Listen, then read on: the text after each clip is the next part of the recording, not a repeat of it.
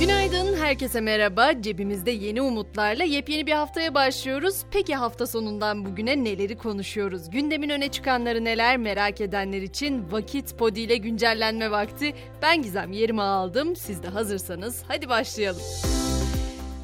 TÜİK bugün Kasım ayı enflasyon verilerini açıklayacak. Biz de haliyle bol bol enflasyonu ve akabinde kira artış oranlarını konuşuyor olacağız ama yaşanan bu süreçte artan o kiralar ödenmeyen kiraları doğurmuş durumda. Kiralık ev ilanlarında da kefilsiz ev verilmez, memur kefil zorunlu gibi şartlar artış gösterdi. Tabi ev sahipleri düzenli kira alamama endişesiyle bu yola başvuruyor ama kiralık ev arayanlar da şart üstüne şartla karşılaşınca mağdur olduklarını savunuyor.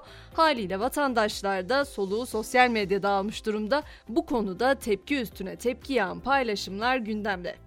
Hazır ekonomiden konuşmaya başlamışken Brent petrol fiyatlarındaki dalgalanmanın da devam edecek gibi göründüğünü söyleyeyim. Çünkü OPEC azaltma kararının arkasında Avusturya'nın başkenti Viyana'da petrol ihracat eden ülkeler teşkilatının yani OPEC diye biliyoruz biz onları 34. Bakanlar toplantısı düzenlendi. Bu ay itibariyle uygulanacak üretim miktarı görüşüldü bu toplantıda ve Ekim ayında alınan üretimin günlük 2 milyon varil azaltılması yönündeki kararın sürdürülmesine karar verildi. Bizdense eğitimle ilgili önemli bir haber var. Üniversitelerin Fen Edebiyat Fakültelerindeki herhangi bir bölümden alınmış eğitimden sonra o bölüm mezunlarının öğretmenlik yapabilmesi için alması gereken pedagojik formasyon eğitimi ile ilgili yeni gelişmeler var. Cumhurbaşkanı Erdoğan pedagojik formasyon eğitiminin üniversitenin 3 ve 4. yıllarında verilmesi konusunda YÖK Başkanı ile görüş birliğine vardıklarını duyurdu. Ama derseniz ki yok ben pedagojik formasyonla falan uğraşamam o zaman size Amerika'daki bir iş ilanından söz etmek isterim. Belki ilgisini çekenler olabilir. Amerika'nın New York kentinde belediye fare alarmı verdi. Kentte giderek artan fare popülasyonunu kontrol altına almak için yıllık 170 bin dolar maaşa bir iş ilanı yayımlandı. Peki aylardır konuştuğumuz İran'da neler oluyor? Dengeler değişiyor mu dedirtecek açıklamalar geliyor. İran'da Mahsa Amini'nin ölümü sonrası gözlerin çevrildiği ahlak polisliği uygulaması ile ilgili İran Başsavcısı Muntazeri'nin yargı ile ilgileri yok sözü tartışma yarattı. Ülkede zorunlu başörtüsü yasasının gözden geçirileceği ve İslami kıyafet yönetmeliğini uygulamakla görevli ahlak polisinin dağıtıldığı haberleri yapıldı ama yetkili kurumlardan henüz resmi bir açıklamanın olmadığını da belirtmek isterim. Dünya genelinde aktifleşen yanardağlara ise bir yenisi eklendi.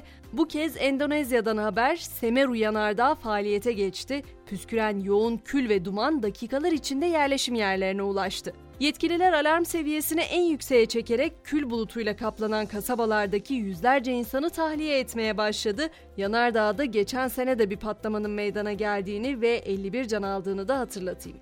Şimdi biraz teknoloji dünyasında yolculuğa çıkalım. Katil robottan sonra Amerika yeni hayalet uçağını tanıttı. Amerika uzun süredir gizli şekilde geliştirilen yeni nesil savaş uçağı B-21 Rider'ı görücüye çıkardı. Stratejik öneme sahip B-21 Rider dünyanın ilk 6. nesil bombardıman uçağı olarak öne çıkıyor. 7 yılda geliştirilen uçak hem konvansiyonel hem de nükleer bombalar taşıyabiliyor.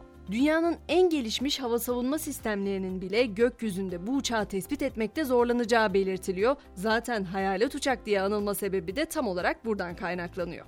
Bu arada uçaklardan söz etmişken telefonu uçak moduna almanın da artık tarih olacağını söyleyebiliriz. Avrupa Birliği ülkelerinde seyahat eden hava yolu yolcuları yakında telefonlarını gökyüzünde tam anlamıyla kullanabilecek. Avrupa Komisyonu hava yollarının uçaklarda 5G teknolojisini sağlayabileceğine karar verdi. Böylelikle yolcuların telefonlarını uçak moduna almasına gerek kalmayacak.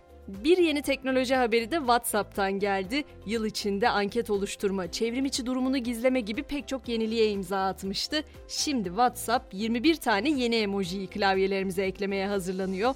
Mavi, gri renkli kalplerin yanı sıra farklı hayvan türleri, jestler ve yiyecekler de emoji klavyesinde yerini alacak. Ve teknolojinin gelişmesiyle birlikte kağıt ve kalem kullananların sayısı da oldukça azaldı. Artık not ve mesajlarımızı dijital ortamlarda hazırlar olduk ama bu durum dil bozukluğu ile birlikte nörolojik olumsuzlukları da beraberinde getirdi. Yapılan bir çalışmaya göre klavye kullanarak yazmak yaratıcılık içermeden tekrarlanan, beyni daha sınırlı bir alanda harekete geçiren bir işlem. Oysa kalemle yazmak beynin çok daha fazla alanını harekete geçiriyor. Yani bu noktada kalemin klavyeden üstün olduğunu söylemek mümkün. Hatta benim de çok sevdiğim bir söz vardır. Hep de kullanırım. Kalemin beyni vardır lafı gerçekten doğrudur. Kalemi elinize aldığınızda klavyeye oranla çok daha hızlı başlangıç cümleleri bulabildiğiniz bir gerçek. Hemen spor dünyasına da bakalım ve yolumuz Katar'a düşüyor elbette. Dünya Kupası son 16 turu mücadelesinde Polonya'yı 3-1 yenen Fransa adını çeyrek finale yazdırdı. Senegal'i 3-0 yenen İngiltere de çeyrek finalde Fransa'nın rakibi oldu. Kupada bugünse son 16 turunda saat 18'de Japonya-Hırvatistan mücadelesi var. 22'de de Brezilya ile Güney Kore karşı karşıya gelecek. Ben de bu haberle sabah güncellememizi noktalayacağım ama akşam 18'de tekrar görüşmek üzere. Şimdilik hoşçakalın diyeceğim.